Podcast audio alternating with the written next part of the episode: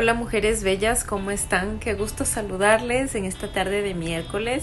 Quiero que continuemos con nuestro devocional para esta semana. Estamos hablando sobre los hijos, cómo sembrar el amor, cómo sembrar la palabra en sus corazones.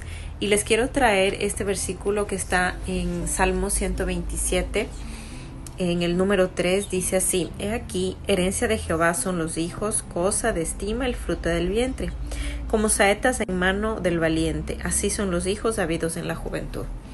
En otra versión dice como flechas en manos del guerrero.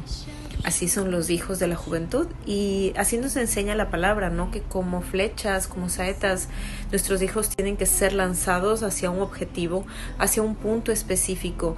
¿Y cómo asegurarnos de que esa flecha va a llevar su camino correcto, va a llegar al punto correcto?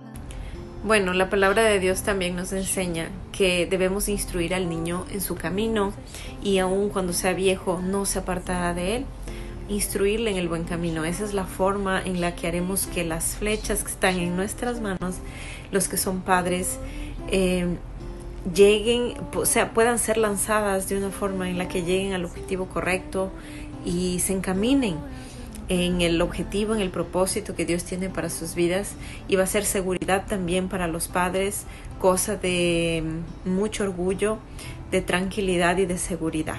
Entonces les espero